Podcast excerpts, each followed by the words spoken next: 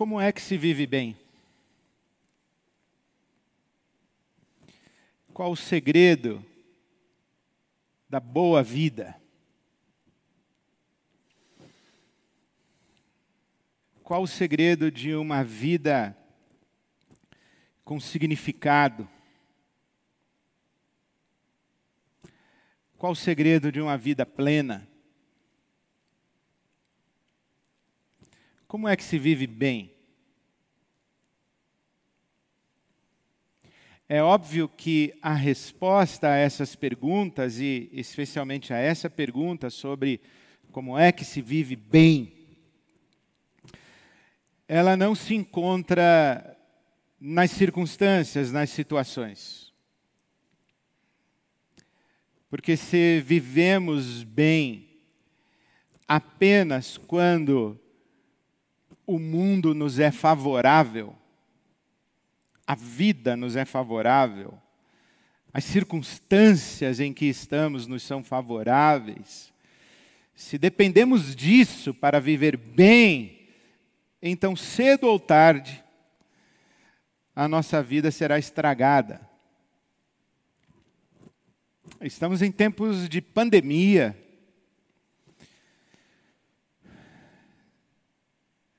Não é das circunstâncias que derivamos o substrato de que precisamos para viver bem. Como é que se vive bem?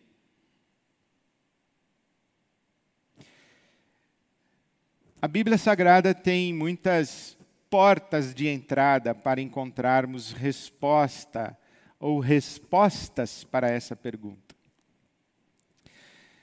E uma delas, talvez a principal, é a oração que Jesus nos ensinou. Na oração do Pai Nosso, Jesus oferece respostas para as nossas grandes angústias, para os grandes desafios da existência. Na oração do Pai Nosso, Jesus não apenas nos ensina o que orar, nos ensina não apenas o que dizer a Deus enquanto oramos.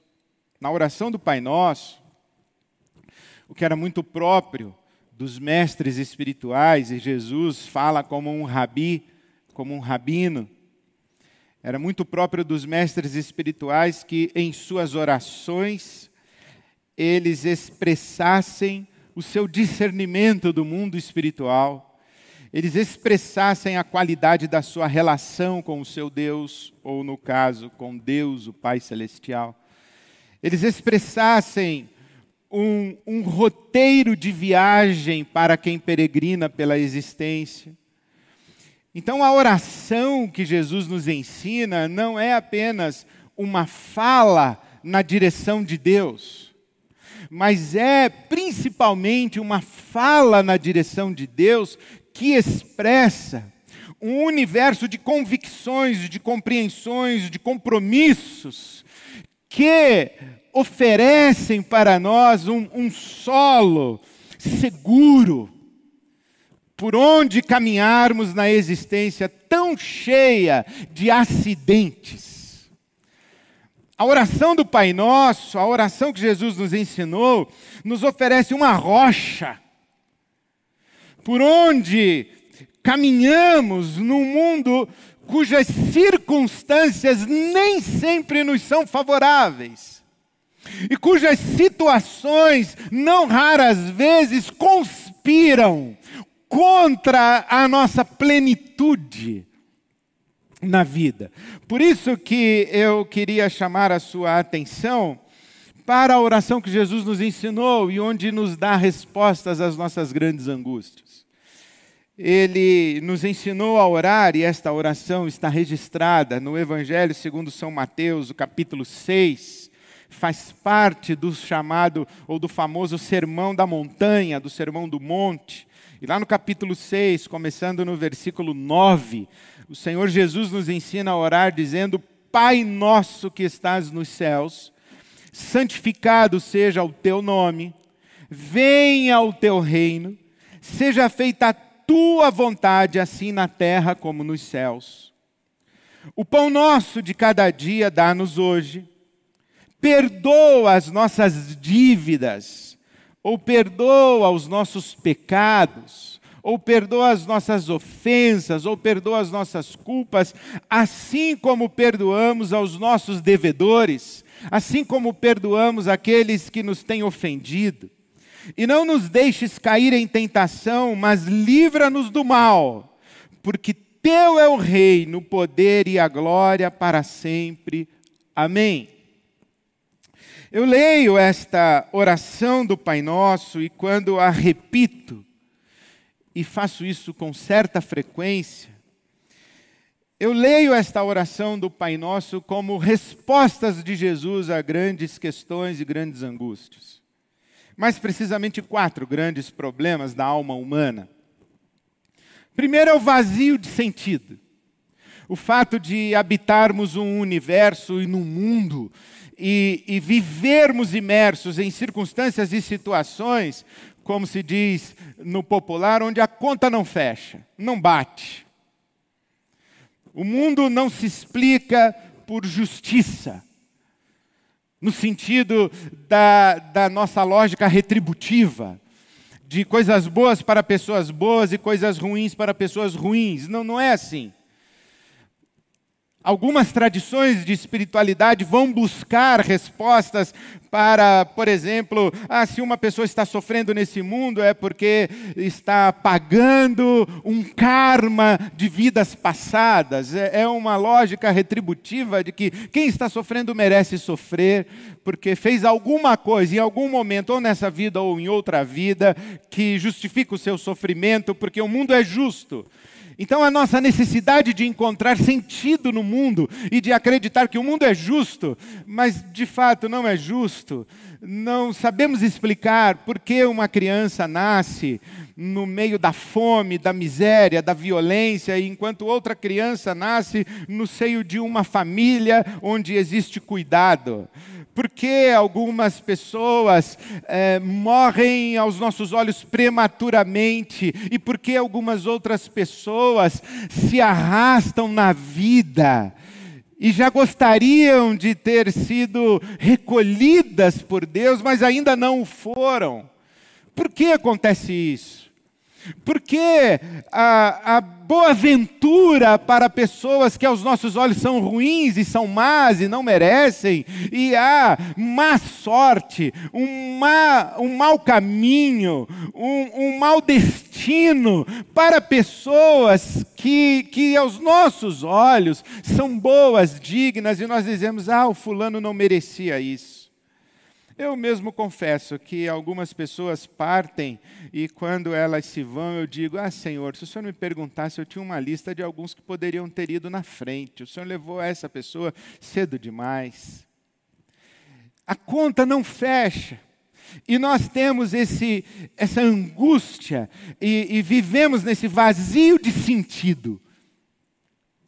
Temos um outro problema, a necessidade de de lutarmos pelo pão de cada dia, a luta pela sobrevivência, de semear em terra árida, terra seca, semear entre espinhos, semear em ambiente hostil, viver no mundo de competição, em que cada um tenta puxar a brasa para sua sardinha, em que cada um tenta levar vantagem. A gente vive com os medos da escassez. A gente vive com um senso de falta. E não somente da falta daquilo que nos é necessário, mas nós lutamos angustiados com a insaciabilidade dos nossos desejos. Por isso que vovó dizia para você e dizia para mim que a gente tem o olho maior que a barriga. Nós desejamos mais do que aquilo que podemos absorver na vida. Nós temos um apetite desmedido. E não nos saciamos nunca, nunca estamos satisfeitos. Isso é angustiante. Angustiante ter que lutar por aquilo que desejamos e quando conseguimos já percebemos que não nos satisfez.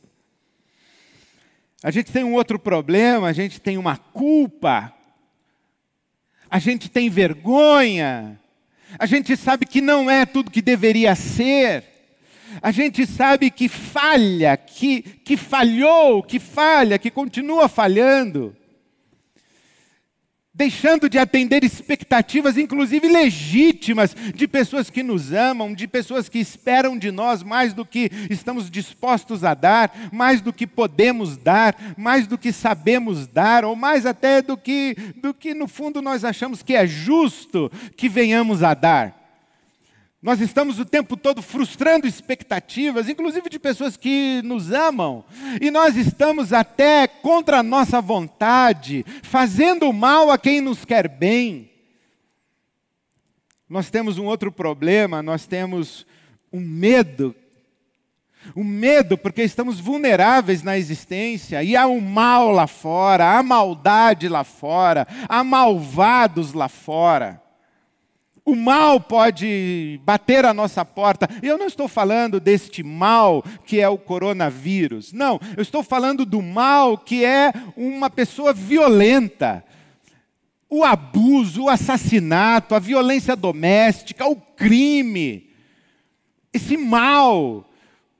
Fazer a maldade contra outro ser humano, tratar com desprezo uma outra vida humana usurpar direitos de outra vida humana, e nós tememos que nós um dia venhamos a ser vítimas dessa maldade, desse mal, desse maligno.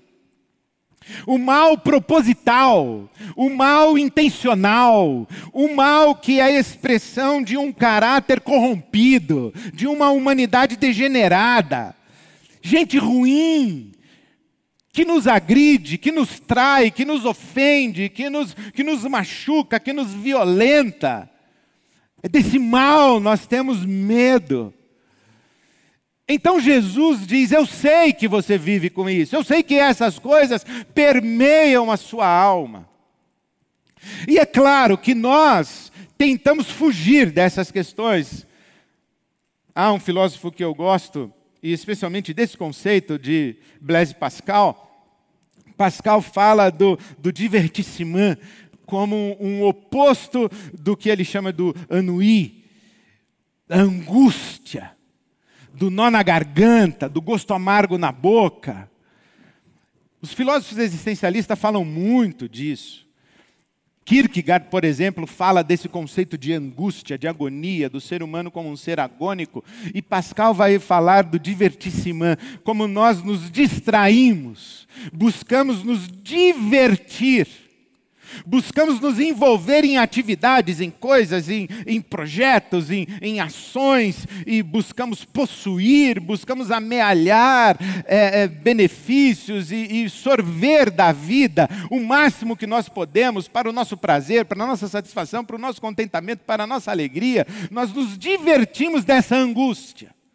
Porque é muito difícil a gente conviver o tempo todo olhando para as injustiças do mundo e da vida. A gente não pode ficar olhando para isso. Se você fica acompanhando notícia, o dia inteiro, se você fica ligado na televisão o dia inteiro acompanhando a notícia de pessoas morrendo no Brasil, se você fica acompanhando as notícias dos jornais, da curva de morte subindo, dos sacrifícios humanos que estão sendo feitos, do, do descaso do governo para com a morte de tantas pessoas, da maldade explícita nas ruas, das violências, das mortes, da, de, de tudo isso, você fica vivendo isso aí 24 horas por dia, você enlouquece.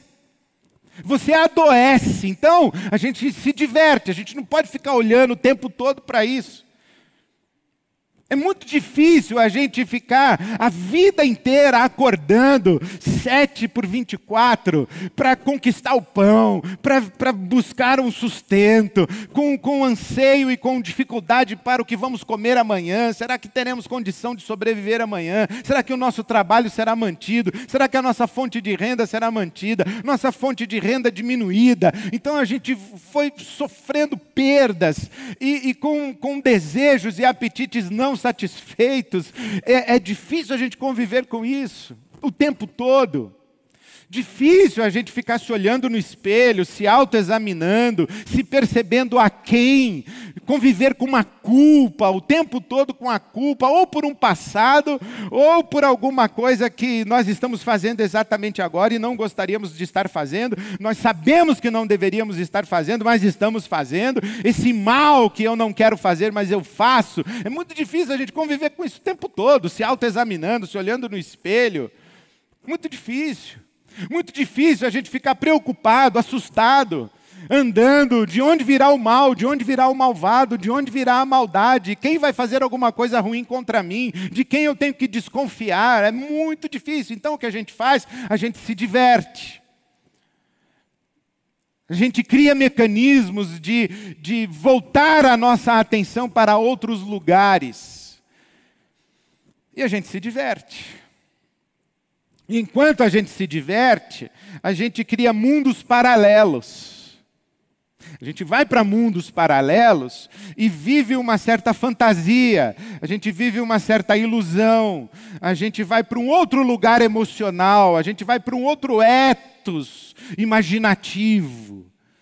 A gente vai para o mundo da fantasia, da ilusão, o mundo ideal. A gente cria paraísos artificiais para fugir desse mundo aqui. O problema é que em época de pandemia, em época de recolhimento, em época de estreitamento de relações, não tem aquele momento no bar com os amigos, não tem o momento do futebol, não tem o momento da roda de conversa com as amigas, não tem o encontro, não tem a compra, não tem o restaurante, não tem a atividade profissional, não tem o trabalho, não tem os amigos de trabalho, não tem o trânsito social, não tem a diversidade de relações e de encontros. Os divertimentos, legítimos e ilegítimos, eles estão muito diminuídos. E nós fomos jogados a uma situação de lidar com uma realidade muito intensa. Fico pensando desta mulher que tem um marido violento e abusivo. Essa mulher tinha respiros, mas agora ele está 24 horas por dia dentro de casa. Eu fico pensando nesse homem que carrega uma infelicidade crônica, que se sente um fracassado, mas que pelo menos tinha uma rota de escape, uma rota de fuga, mas agora não tem a rota de fuga, está em casa.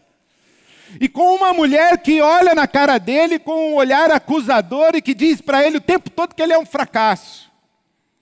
Com o desrespeito dos filhos. Porque se a mulher não respeita os filhos, muito menos. Ele é diminuído o tempo inteiro. Já se sente mal. E, e para onde corre uma pessoa assim? Fico pensando nas crianças confinadas a um quarto. Não tem a dinâmica de alegria da convivência com os amigos na escola, com a galera, com a turma. É só um quarto, é uma tela de computador e um celular. Se afunda num aplicativo, dorme de madrugada, desregula o horário, aula na tela de computador, sem interação de afeto. É muito complicado isso daí. Isso vai se tornando um, um espaço de, de, de escuridão, um, um, espaço onde não penetra luz, e onde não penetra luz, não existe cor, onde não existe cor, não existe beleza. Aí o mundo vai ficando cinza, vai ficando sem graça, e vai ficando desesperador. E aí a gente começa a fazer coisas para tentar encontrar divertissimã divertimento para não encarar uma realidade. E aí cria-se um círculo de coisas ruins que geram fugas inadequadas, soluções não suficientes, e a coisa vai embolando. E aí vem Jesus e diz: não vá por esse caminho. É possível viver bem quando o mundo não lhe é favorável, quando as circunstâncias e situações não lhe são favoráveis. E aí ele diz: vá para o seu quarto e ore. Mas esse vá para o quarto e ore, lembre-se, a oração que Jesus ensinou não é apenas o que falar para Deus quando você vai orar. A oração que Jesus nos ensinou é, é, o chão de convicções profundas que nos ajudam a atravessar a existência tão cheia de acidentes. Então, ir para o quarto orar é mais do que fazer um momento devocional. É mais do que separar uns instantes de oração durante o seu dia. Não, ir para o quarto orar é como se Jesus dissesse: comprometa-se com essa oração, encarne essa oração, viva a luz dessa oração que você está fazendo. Então eu, eu leio esta oração, Jesus me dizendo: Ed, você quer viver bem? Então pare de reclamar, pare de murmurar, pare de perguntar por quê. Pare de, de, reclamar do mundo que o mundo não é favorável a você. Pare de fazer suas, suas perguntas e, e pare desses, desses raciocínios e dessas reflexões de por que, que o mundo é injusto, de onde veio o mal, de onde veio o sofrimento, por que, que o inocente sofre. Pare com isso.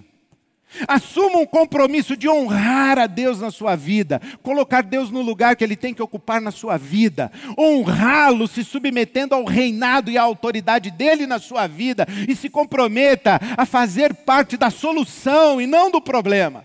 Pare de ficar investigando o problema e assuma um compromisso de ser parte da solução. E você vai honrar a Deus com isso, você vai dar um salto de qualidade na sua vida que você nem imagina. Porque é isso que Jesus está dizendo aqui. Pai nosso que estás nos céus, santificado seja o teu nome. É que Deus ocupe o lugar de honra dele na sua vida. Venha o teu reino, venha o teu reinado. Assuma o controle da minha vida. E vem fazer a tua vontade aqui na terra, como ela é feita nos céus. E quando eu oro isso, eu estou dizendo, Senhor, eu sou o instrumento da tua vontade aqui. Eu sou um instrumento para que a tua vontade se realize na terra, eu sei disso. Você pode ler na sua Bíblia o Salmo 115.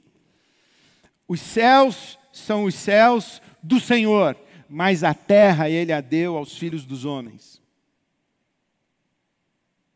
É muito interessante que a Bíblia fala que na viração do dia Deus descia ao jardim para conversar com o casal, nossos pais ancestrais.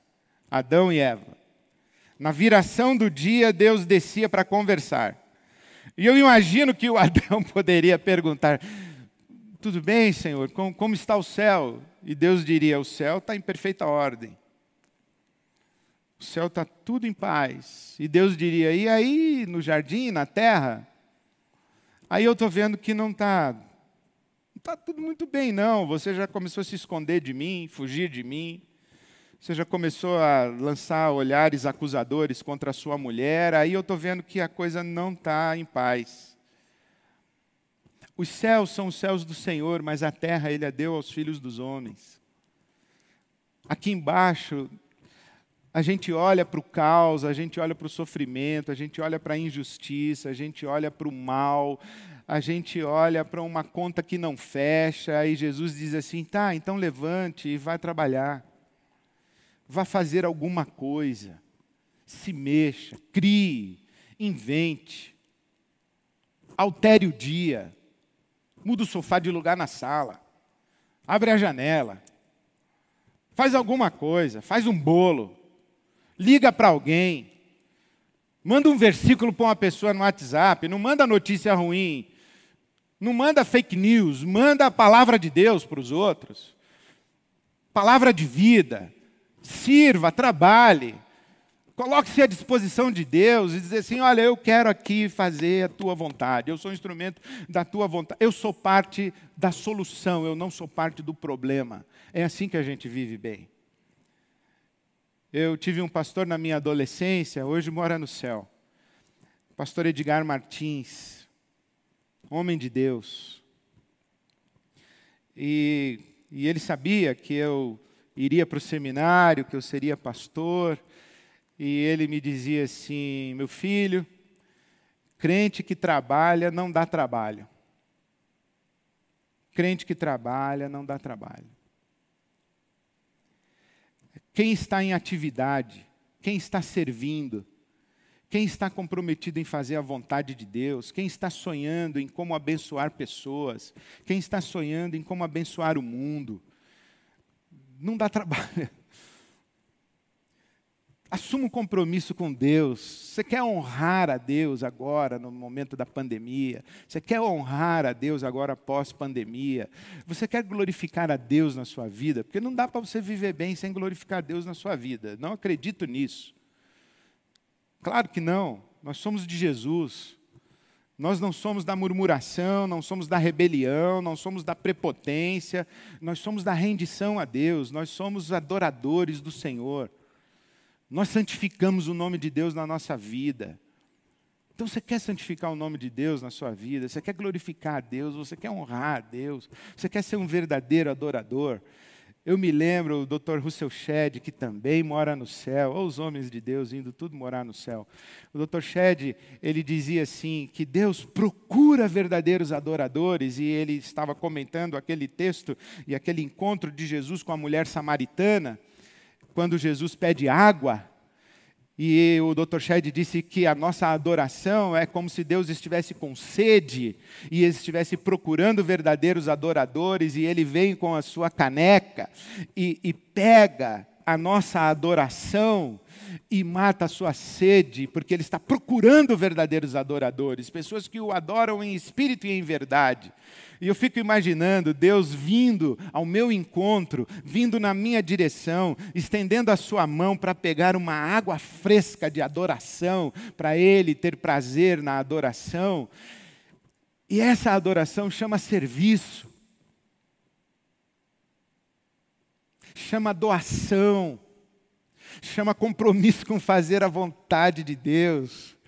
E eu acho que Deus olha lá do céu e ele vê assim um pessoal aqui embaixo na terra que é parte do problema, que está tocando horror, gerando caos, promovendo maldades e violências, e é parte do problema também porque está na indolência, porque está na preguiça, porque está na reclamação e na murmuração, porque está no lamento, porque está no chororô, no mimimi, não estou falando de gente que está sofrendo e que tem lágrima de verdade para derramar. Não estou falando dessa gente. Eu estou falando de um pessoal acovardado na existência, que se torna peso para os outros terem que carregar.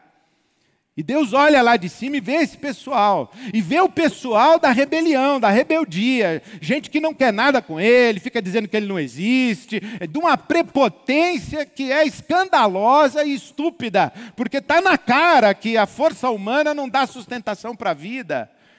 Então Deus olha lá de cima para esse pessoal, aí ele divide o pessoal que é parte do problema, e ele olha para o lado de cá o pessoal que é parte da solução, o pessoal que está servindo que está cuidando do mundo dele, que está cuidando do povo dele, que está cuidando das pessoas, inclusive abençoando o pessoal que é parte do problema. Então, você quer viver bem, meu irmão, minha irmã?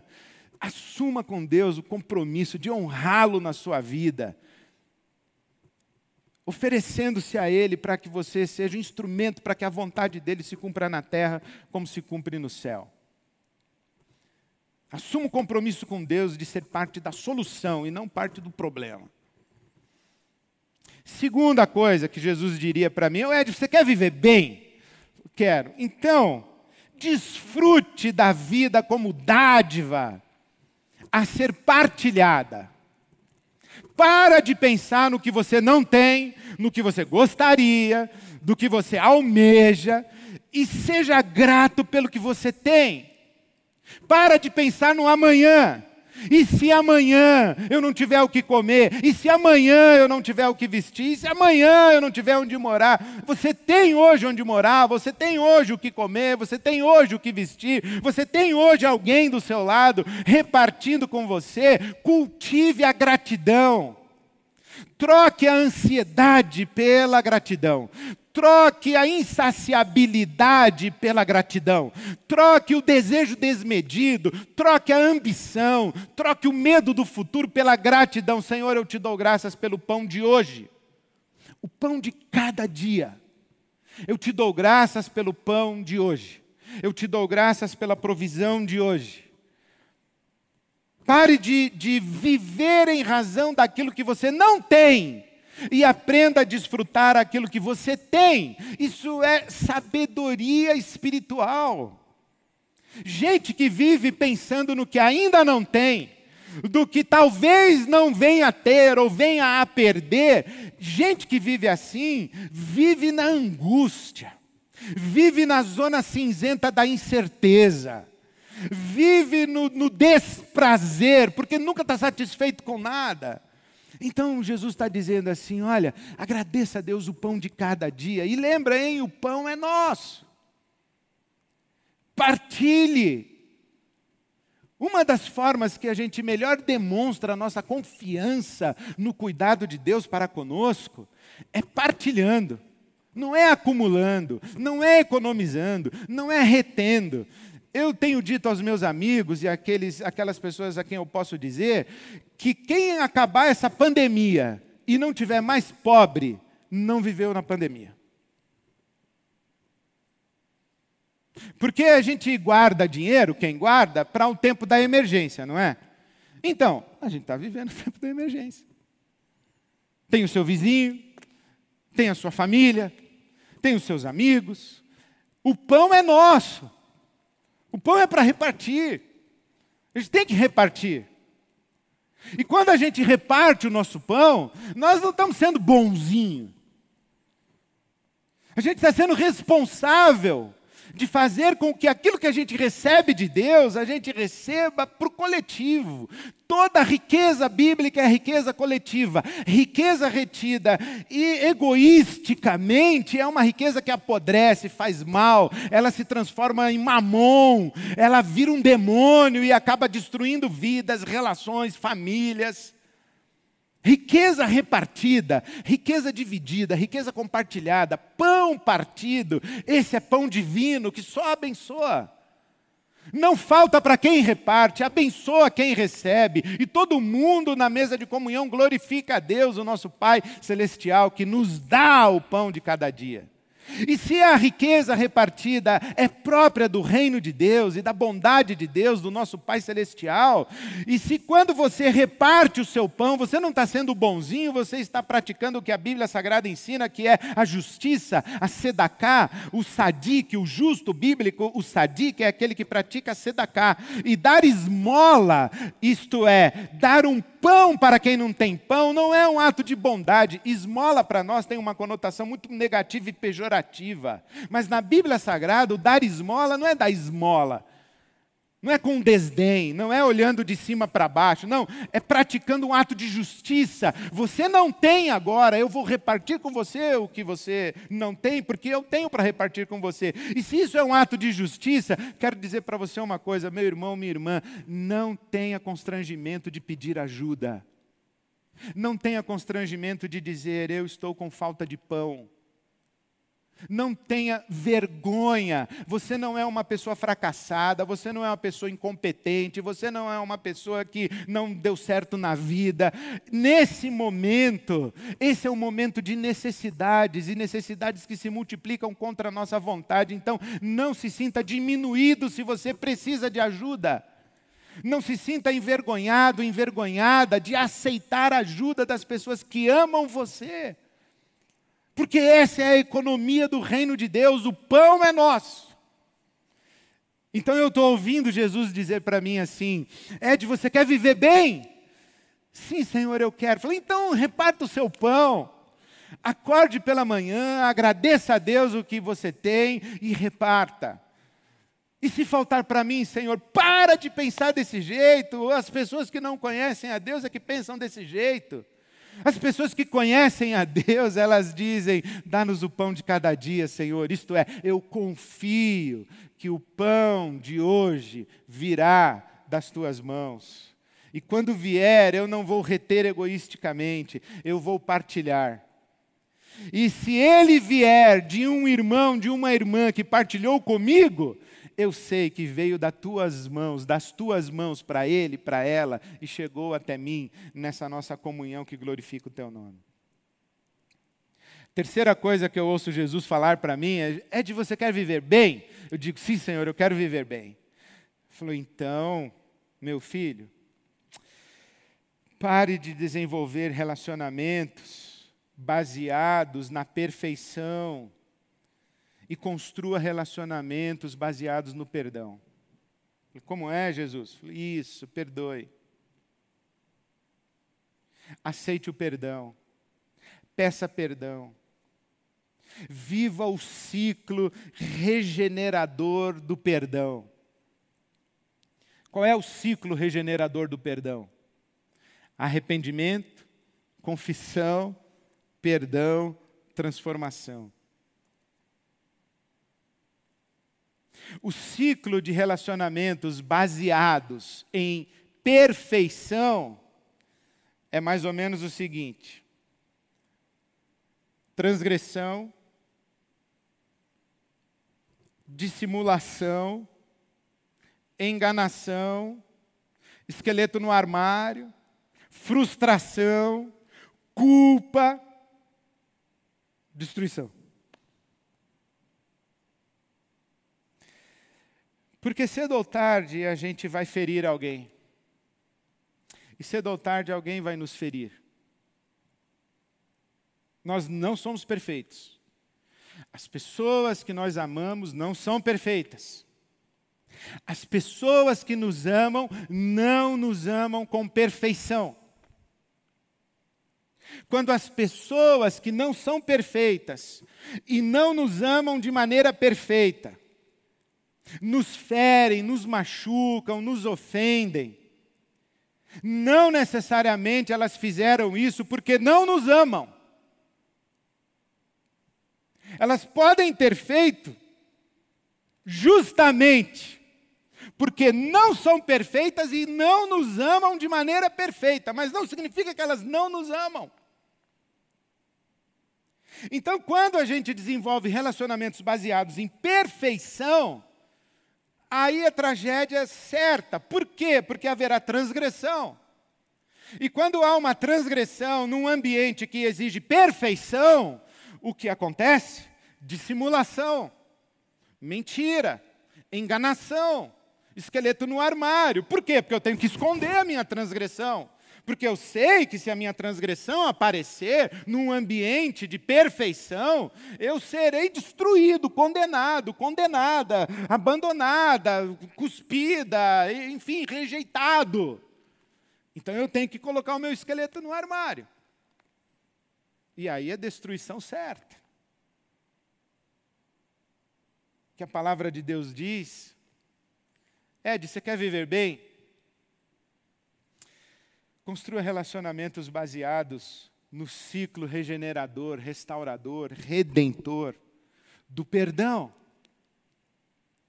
Pessoas que não perdoam, pessoas que não admitem falhas em si mesmas e nos outros, acontece com elas, primeiro que elas entram num ponto cego a respeito de si mesmas.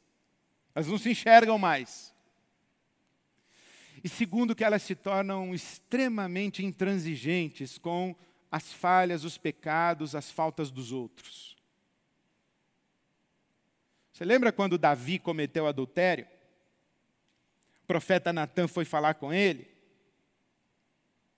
E o profeta Natan contou para ele uma história, dizendo: existia um homem rico que tinha muitas ovelhas. E do lado dele morava um homem que só tinha uma ovelhinha.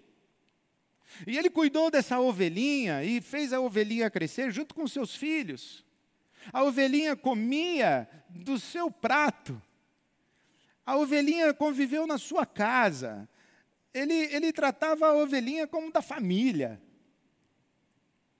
Até que chegou um viajante peregrino, forasteiro, para se hospedar na casa do homem rico. E o homem rico pegou a única ovelhinha do homem que estava ali, seu vizinho pobre, para oferecer de refeição ao viajante, seu hóspede. Sabe o que Davi falou? Quem é esse homem sem compaixão? Que ele seja castigado. Olha que interessante. Davi era o homem, mas ele não conseguiu enxergar que o Natan, profeta, estava falando dele. Porque pessoas que não perdoam são pessoas que não fazem o caminho do arrependimento. Elas não admitem que, que falham, que pecam, que, que não são perfeitas, elas acham que são. E elas cobram isso dos outros. Elas não enxergam as suas imperfeições e cobram perfeições dos outros, e, e isso é destruição certa. Então eu estou ouvindo Jesus falar para mim assim, Ed, perdoe, peça perdão, reconheça que você não é perfeito, para com essa vaidade, com esse orgulho. Sai desse pedestal. Sai desse lugar. Isso é fake, isso é falso. Você está enganando quem? Está ficando ridículo. Arrependa-se, peça perdão. Liberte-se, cresça. Acolha as imperfeições das pessoas que você ama e ajude-as a que, na dinâmica do perdão, elas sejam transformadas. Aí você diz assim: Ah, Jesus, mas eu já estou perdoando bastante, será que um dia elas vão ficar boas mesmo? Jesus diz: Olha, pode ser que sim, mas talvez seja só no céu. E olha, se prepare para perdoar 70 vezes 7, porque relacionamento não é caminhar para que as pessoas se tornem perfeitas. Não, é vivermos juntos a graça generosa de Deus, que afasta de nós os nossos pecados, assim como o Oriente está longe do Ocidente. Mas olha, o ciclo do perdão é arrependimento, confissão, perdão, transformação.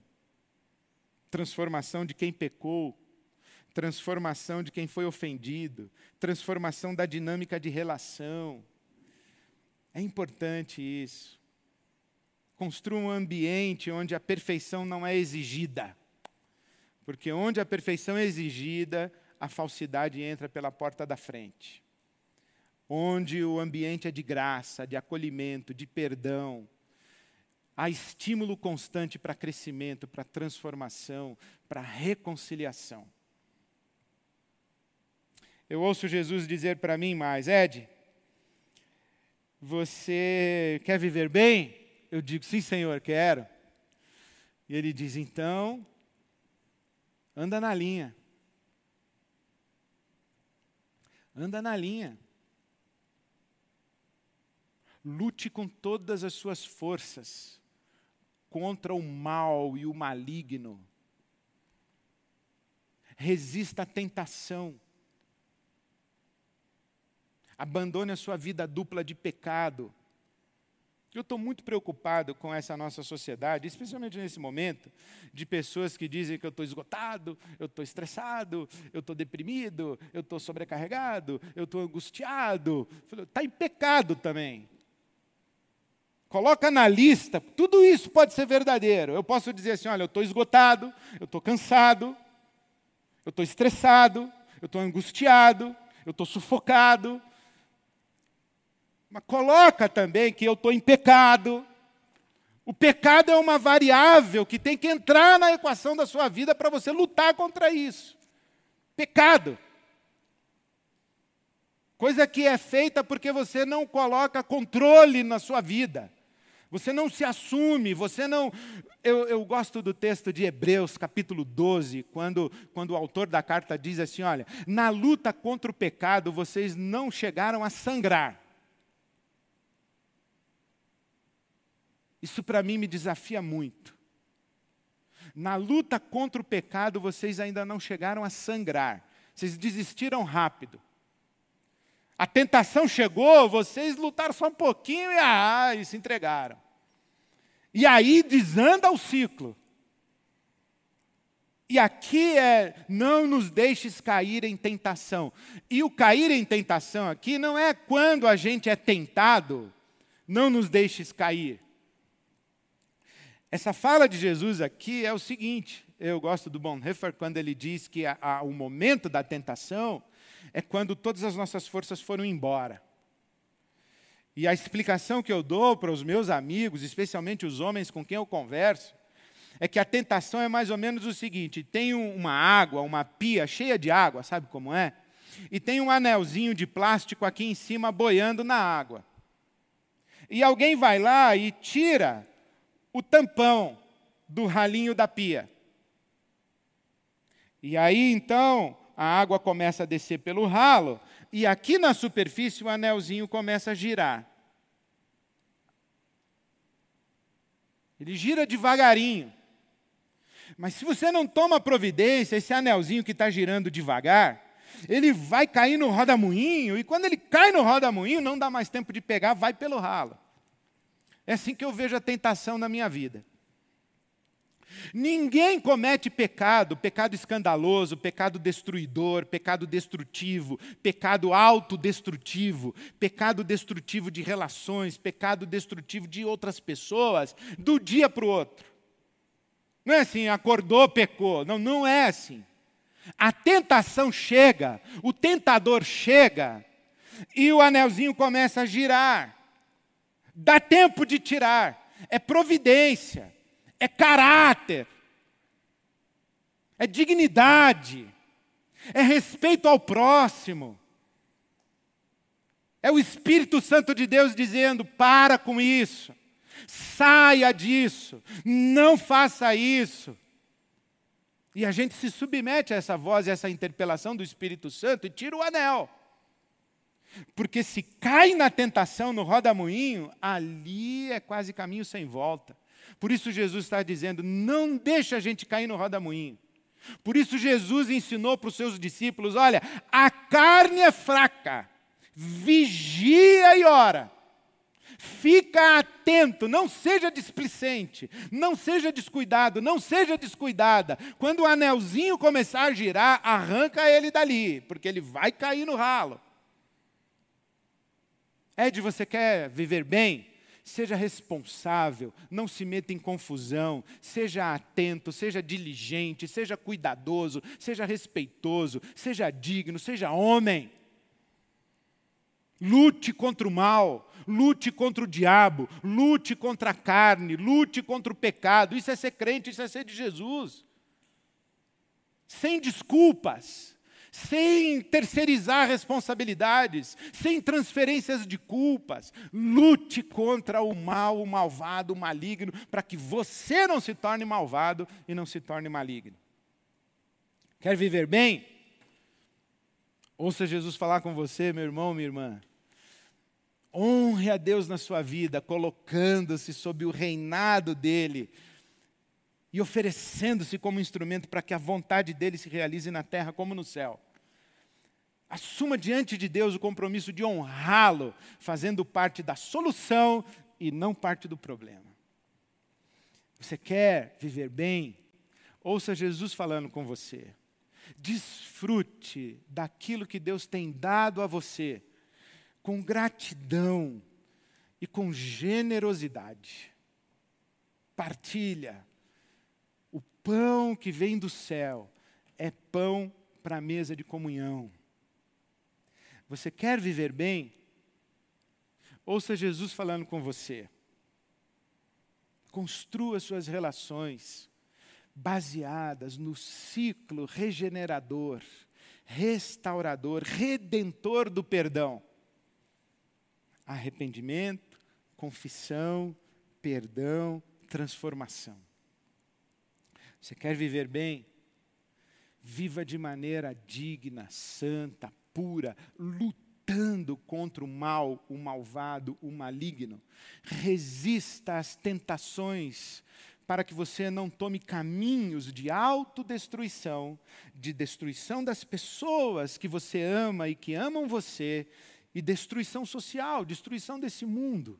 Resista ao mal, não se torne malvado, não se torne malvada. Resista à tentação, lute. Se estiver sangrando, continue, honre a Deus dessa maneira. Por quê? Porque a palavra de Deus diz que não virá sobre você nenhuma tentação, senão aquela que você pode vencer. Porque junto com a tentação, se o tentador chega, o Senhor que dá o escape também chega.